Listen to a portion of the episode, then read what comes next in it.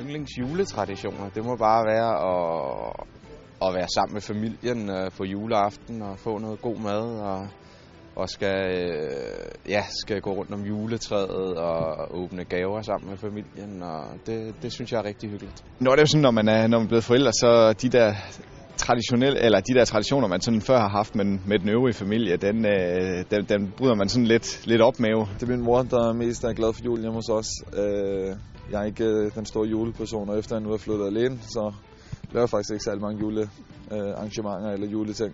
Men førhen har det jo været selvfølgelig juleaften, hvor vi skal have vores øh, traditionelle and og, og så videre.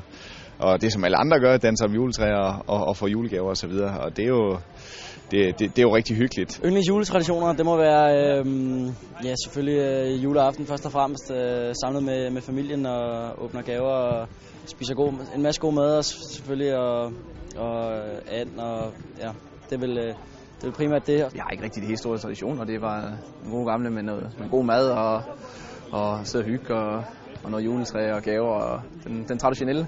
Den 23. der har vi en uh, tradition i min familie med, at min, uh, min farfar kommer på besøg, og så uh, pynter vi tre sammen uh, først den 23. Så, uh, så det er også en, uh, en god tradition, jeg sætter, sætter stor pris på.